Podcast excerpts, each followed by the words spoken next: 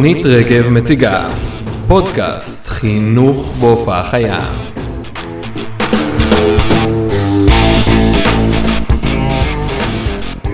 אז שלום וברוכים וברוכות הבאות לכולם, אתם מאזינים לפודקאסט כל הסטודנטיות. כאן ים אקילוב ונמצאות איתי לין צור ועמית נחמני.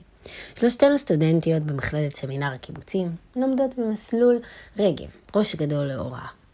היום בפודקאסט שלנו, השני בתוכנית, אנחנו הולכות לדבר על נושא שמעסיק אותנו תקופה די ארוכה, והיא מגיפת הקורונה.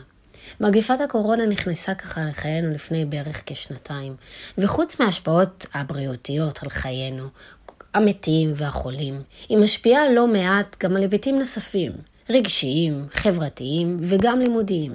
אז אין ספק שייקח עוד קצת זמן עד שיכתבו עליה בספרי ההיסטוריה, עד שיפיקו את הלקחים. אבל עד אז, פרחי ההוראה, מאזינים יקרים שלנו, לא מעניין אתכם לדעת כיצד המגפה הזאת משפיעה על התלמידים שלנו כיום. לאילו אתגרים היא גורמת, וכיצד אנחנו כמורים יכולים להתמודד או צריכים להתמודד עם אתגרים אלו. על כל אלו ועוד נדבר היום בפודקאסט שלנו. בואו נארח את נעמה גרשי. נעמה גרשי היא אשת חינוך יוצאת דופן, שחוקרת המון בשנים האחרונות. המחקר האחרון שלה, אותו גם קראנו, עוסק בהשפעת מגפת הקורונה על השימוש של ילדים במסכים וההשפעות של השימוש על ההיבטים הרגשיים, החברתיים והלימודיים. אז קדימה, בואו נתחיל ונזמין אלינו את נעמה.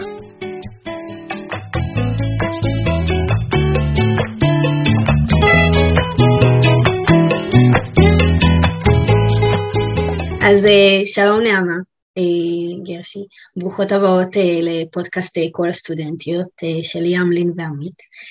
אנחנו ממש נרגשות ככה לפגוש אותך בזום והמאזינים שלנו שומעים עכשיו את, את המפגש בינינו ככה מקצוות של העולם. כבר תספרי איפה את נמצאת ומה את עושה, אבל באמת הפודקאסט הזה, המטרה שלו ככה זה להעמיק בנושא שאותו בחרנו לחקור, שזה באמת כיצד בעצם הקורונה השפיעה על המצב הרגשי, החברתי והלימודי של תלמידים, ומה באמת אנחנו רואים, איך אנחנו באמת רואים את ההשפעות של אחרי. אז נשמח קודם כל רגע שתציגי את עצמך, תספרי קצת מאיפה את, קצת על עצמך, מה שעולה. אוקיי. אז, אז אני אספר את מה שנראה לי רלוונטי, כי יש כבר הרבה מה לספר, אני כבר די גדולה. אז אני מרצה באוניברסיטה העברית בבית הספר לחינוך, בתוך המגמה לפסיכולוגיה קלינית וחינוכית של הילד, ואני חוקרת אה, הורות, עם דגש מיוחד ככה על הורות בגילאי בית הספר, ועל יחסים בין הורים לילדים סביב מצבי קונפליקט או מצבי משבר, גם אצל אוכלוסייה עם צרכים מיוחדים, למשל ילדים עם הפרעות קשב, אבל גם בקרב האוכלוסייה הרגילה. ובשנים האחרונות אני עוסקת יותר ויותר בשאלות שקשורות לממשק בין הורות לבין המערכת החינוכית, ובקשר בין הורים לבין מורים, והאופן שבו הקשרים האלה משפיעים לשני הכיוונים ומשפיעים בעצם על התלמידים בסופו של דבר. אה, זהו, אני פסיכולוגית קלינית בהכשרה שלי, עם התמחות בעבודה עם ילדים. אה, נראה לי ש... זה די הרבה, נכון? ויש לי שני... לקחת לנו בממש, ככה בדקה את כל, אה, כל הרצף אה, חייך, וואו, באמת אה, די מרשים, לא משהו שאפשר גם לראות או לדעת מקריאת הדוח שפרסם, אז באמת ככה על סמך, ה... נשמח ככה שאולי תסבירי ככה בקצרה קצת על, ה... על, מה ש... על, מה ש... על הדוח שפרסמת, על המחקר שעשית, שמי שמאזין לנו ככה יוכל להתחבר ולדעת על מה אנחנו מדברות. אוקיי, אז בעצם אה, אחד מהדברים ככה המרכזיים שמעניינים אותי בתוך ההקשר של מחקר על הורות, זה האופן שבו הורות אה, קשורה לתהליכים התפתחותיים אצל ילדים ולאופן שבו ילדים לומדים כל מיני דברים באמצעות הקשר שלהם עם ההורים שלהם. וזה קורה בכל אחד מהמרחבים שבהם ילדים חיים, בהקשרים רגשיים וחברתיים ולימודיים, אבל גם בהקשרים שקשורים לשימוש שלהם בתוך כל העולם של המסכים. ובעצם לפני שנתיים הגיעה אליי אה, סטודנטית שעוד לא הכרתי, בר שוצמן, ואמרה לי שהיא נורא נורא רוצה לחקור שימוש של בני נוער במסכים, את הקשר בין הורים לילדים בהקשר של מסכים. וזה תחום שככה באמת לא עסקתי בו עד עכשיו, כי ככה המון פעמים המחקר קצת הולך אחורה, כך כמה צעדים מאחור, דברים שקורים ככה בחיים, ולמרות שהסיפור של מסכים הוא סיפור מאוד מאוד בוער, כאילו המחקר רק עכשיו מתחיל להדביק את הקצב של השינוי סביב השימוש של מסכים, והתחלנו לחשוב ביחד על רעיון שיכול להיות קשור למחקר סביב הנושא הזה, ואז התפרצה הקורונה, וקרו הרבה הרבה שינויים שקשורים למשבר הקורונה, ואז אמרנו, אולי ננסה לראות מה קורה פה עכשיו. כי אחד מהדברים הראשונים ששמנו לב שקורים, ולא רק אנחנו, אלא בכל, גם בתוך השיח הציבורי, זו הייתה עלייה מאוד דרמטית בשימוש של ילדים ובני נוער במסכים. כמעט באופן שהוא טבעי, ברגע שכולם נכנסו לבתים, והמסגרות נסגרו, ואי אפשר היה לפגוש חברים, המוצא הכמעט היחידי שהיה לפעילות של ילדים ובני נוער היה המסכים. והתחיל ככה איזשהו סוג של חשש מאוד מאוד גדול סביב ההשפעות של השימוש המאוד מאוד מוגבר במסכים בתקופה הזאת על הבריאות הנפשית וגם הבריאות הפיזית של ילדים ובני נוער, אבל החשש הזה בעצם היה חשש שלא היה באמת מגובה במספרים. וחשבנו שאולי זאת הזדמנות טובה לראות איך זה באמת נראה. ומה באמת המצב של ילדים ובני נוער שעושים שימוש מאוד מאוד מוגבר במסכים, ואם יש קשר באמת בין השימוש המוגבר במסכים לבין קשיים רגשיים והתנהגותיים ולימודיים בתקופה הזאת, ואם יש להורים איזשהו תפקיד מיוחד בהשפעה על הקשר הזה שיש. אז באיזשהו מקום זה היה לקחת משהו שאנחנו יודעים אותו מהספרות המחקרית הכללית, שאומרת שהרבה מאוד שעות מול מסך זה ממש ממש לא משהו בשביל ההתפתחות, לבין מצב שהוא מצב ייחודי שבו כולם עושים שימוש נורא נורא מוגבר במסכים. שאין ברירה אחרת. אין ברירה אחרת, שיש בזה אפילו משהו שהוא כאילו אדפטיבי, שמה עוד הם יכולים לעשות? כי אם לא יטפסו על הקירות, אז עדיף שהם יהיו במסכים ויעסיקו את עצמם. ובעצם אם אפשר לראות מה הקשר בין שימוש מוגבר לבין קשיים, ומה התפקיד של ההורים בתוך הסיפור הזה. אז ככה בעצם יצאנו לדרך סביב איזשהו מענק שמשרד החינוך נתן למחקרים קצרים, שהוא רצה שיתרחשו בדיוק בזמן הקורונה, סביב שאלות שהיו קשורות לקורונה. וזה דבר שהוא די ייחודי, כי לרוב מחקרים לוקחים כמה שנים. רוצים שיהיו ארוכי טווח. ועד כן. שמוצאים. כן, ועד שאוספים את המידע, ועד שכאילו מתרגמים אותו, ועד שמנתחים אותו, ועד שכותבים אותו, כאילו זה לוקח כמה שנים טובות. אבל כשרוצים לקבל תשובות מהירות לשאלות בוערות של כאן ועכשיו, זה כבר סיפור שהוא די אחר. ובעצם משרד החינוך אפשר את הסוג הזה של המחקרים בתוך לוח זמנים מאוד מאוד קצר, ואפשר ממש לאסוף מידע נקודתי ולקבל תשובות התחלתיות, כי זה תשובות ראשוניות, כי עוד אין את הנפח הגדול הזה שמחקרים גדולים מאפשרים, סביב השאלות האלה שקשורות להשפעה של הקורונה על התפקוד של בני נוער וילדים. אני חושבת שבאמת, מה, ש, מה שאת גם אומרת זה מה שהביא אותנו לבחור את הנושא הזה. בסופו של דבר, אמנם הרבה פעמים אנחנו מדברים על מחקרים, על משהו שקורה בדיעבד, אה, לחקור את ההתפרצות ואת מגיפת הקורונה ובכללי כל מיני דבר, תופעות ודברים שקורים לנו בחיים, אה, תמיד קורה אחרי זה, אחרי שזה נגמר, אבל פה אנחנו מתמודדים עם כל מיני אתגרים ואנחנו חייבים לתת להם בעצם מענה, במיוחד אנחנו כאנשי חינוך, ואני חושבת שבאמת זה המקום גם שלנו היה בפודקאסט הזה, לבחור דווקא את הנושא הזה, כי אנחנו מרגישות את החסך, כי אנחנו רואות את הדברים מול העיניים, אבל אנחנו לא בהכרח מבינות ויודעות איזה מענה לתת. אז באמת, ככה אני אפתח בשאלה של אה, איך את בעצם אה, רואה שהשפיעה הקורונה על הילדים בהיבטים של הפן החברתי, רגשי ולימודי. איך את בעצם מזהה את זה על סמך המחקרים, המחקר שעשית. זאת שאלה גדולה, וזו שאלה שעוד אין לנו ממש תשובות עליה, כי את מאוד מאוד צודקת שיש טווחים קצרים וטווחים ארוכים. והמשמעויות שיש להם הן משמעויות שונות, במיוחד שחושבים על התפתחות של ילדים, שזה דבר שהוא מורכב. ולתוך הסיפור הזה נכנסים הרבה מאוד מרכיבים שקשורים למה הילדים הביאו איתם לתוך המשבר. ואיך המשבר בעצם פגש כל ילד בתוך מקום שהוא מאוד מאוד שלו. אז מצד אחד יש את התמונה אולי הגדולה שקשורה לממוצעים ואיך הממוצעים נראים, אבל גם יש את התמונה האינדיבידואלית של כל אחד מהילדים, ונורא נורא חשוב לזכור את זה. שזה שיש משהו כללי שרואים, זה לא אומר שכל פרט בעצם מגיב באותה צורה למה שקורה. זה דבר שאנחנו רואים תמיד בתוך מצבי משבר, שהעובדה שיש משבר לא תתורגם באותה צורה לכל אחד. ואני מתחילה עם ההקדמה הזאת, כי אני חושבת שהמשמעות של כל אחד מהממצאים שאני אדבר עליהם צריכה אה, להילקח בחשבון כמשהו שהוא סטטיסטי. כשהתרגום חייב להיות תרגום לכל אחד מהאינדיבידואלים באופן שהוא פרטני יותר.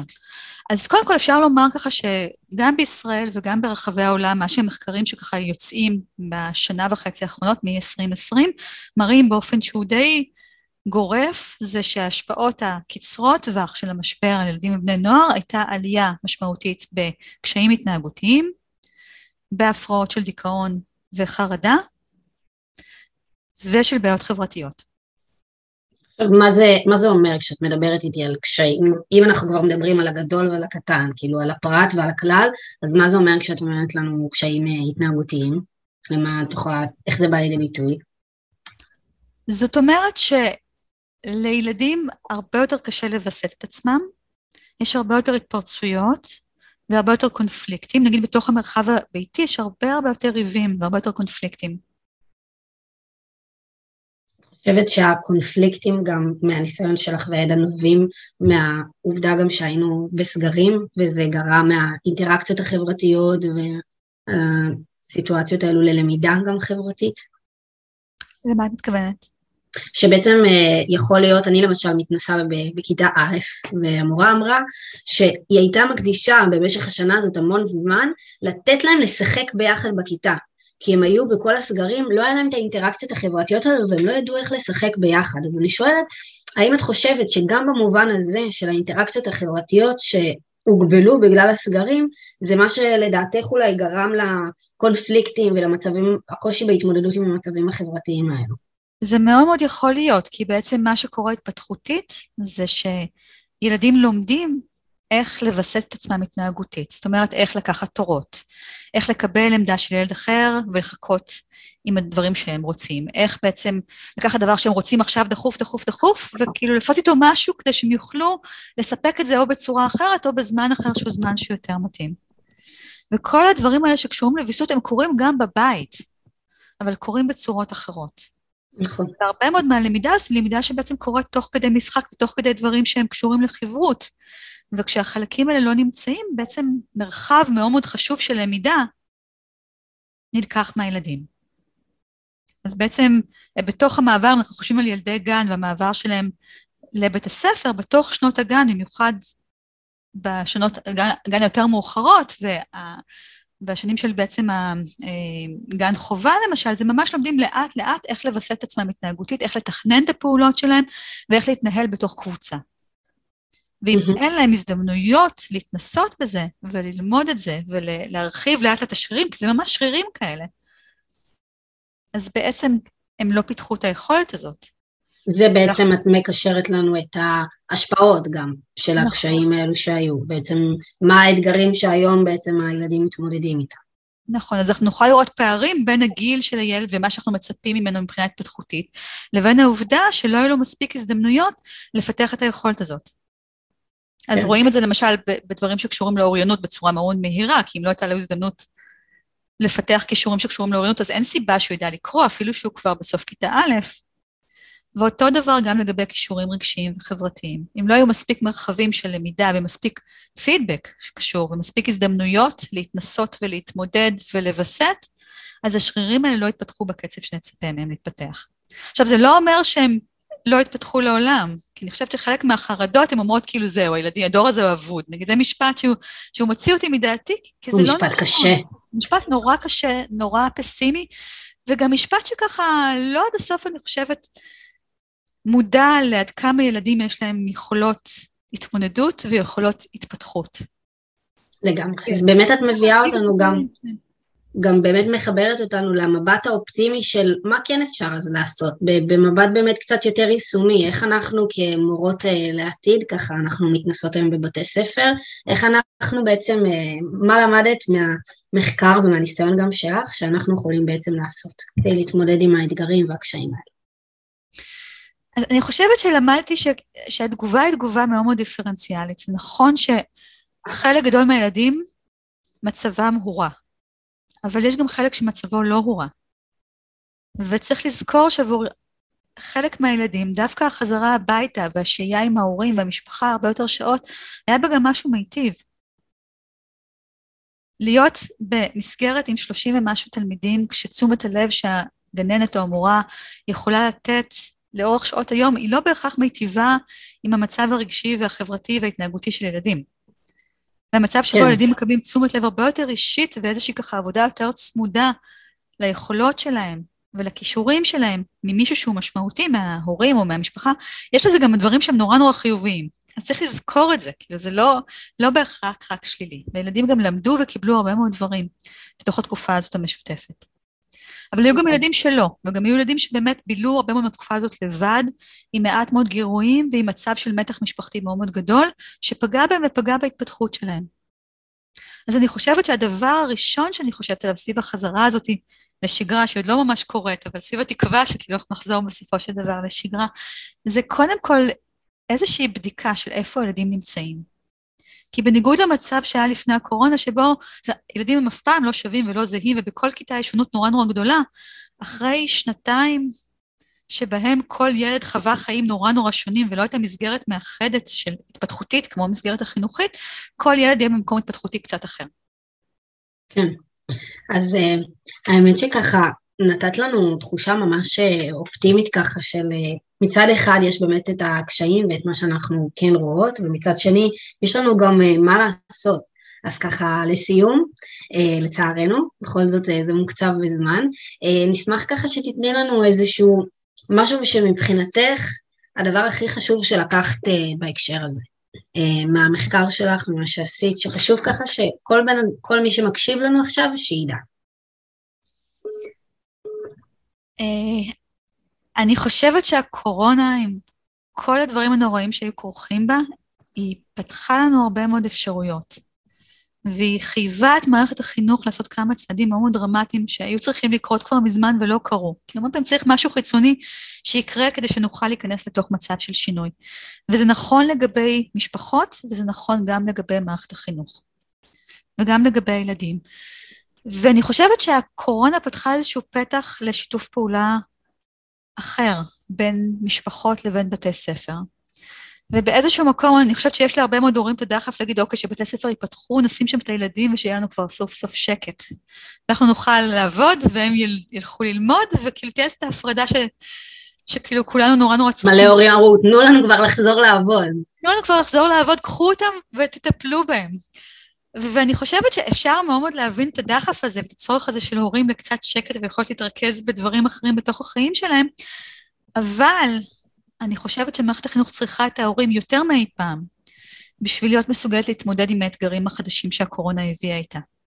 והקשר בין הורים לבין מערכת החינוך, אני חושבת שהוא קריטי, גם בשביל שהמורים יוכלו להבין איפה הילד נמצא מבחינה התפתחותית, ומה הוא עשה, ומה הוא למד, ומה קורה איתו בתוך הזמן הזה. כי המון פעמים אין גננת או מורה שליוו אותו צמוד בשנים האלה בשביל להיות מסוגלות להגיד דבר כזה. וההורים יכולים לתת תמונה מאוד מאוד מדויקת לגבי מה שקרה. אבל גם בגלל שהמשאבים שצריך בשביל להצליח להתגבר על הפער הזה, הם לא מספיקים בכיתה. כאילו מה שיש למורות לתת, גם למורות הכי מסורות, זה לא זה, מספיק. שזה מאוד עניין של אה, קושי גם אה, להודות בזה, שמה שיש לנו, אנחנו יכולים לעשות את המיטב, אבל לא תמיד מספיק, ואני חושבת שככה, לסיום, החזרת אותנו דווקא לנקודת ההתחלה, שסיפרת על הניסיון שלך ומה עשית, אה, וכן, הקשר הזה עם ההורים, לפי מה שאני זוכרת שסיפרת, זה באמת משהו שעניין אותך ושחקרת המון, וזה טוב, באמת ככה כיף לשמוע שזה יתחבר, באמת גם במה שעשית עכשיו. היה ממש מעניין, נעמה. אה, ותודה ככה גם על האופטימיות וגם על המראה של איפה אנחנו עומדות ומה העתיד ומה באמת אה, עלינו לעשות ונשמח גם לקרוא את המאמר שהתפרסם אה, בהמשך וממש תודה, היה מאוד מעניין. שמחתי להתארח אצלכם.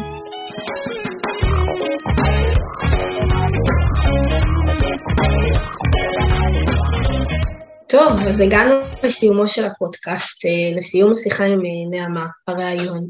נעמה באמת נתנה ככה סקירה מעמיקה על כל התהליך המיוחד שהוביל אותה להתחיל את המחקר שלה בנושא, מחקר אה, ככה חלוץ ו- ומהיר.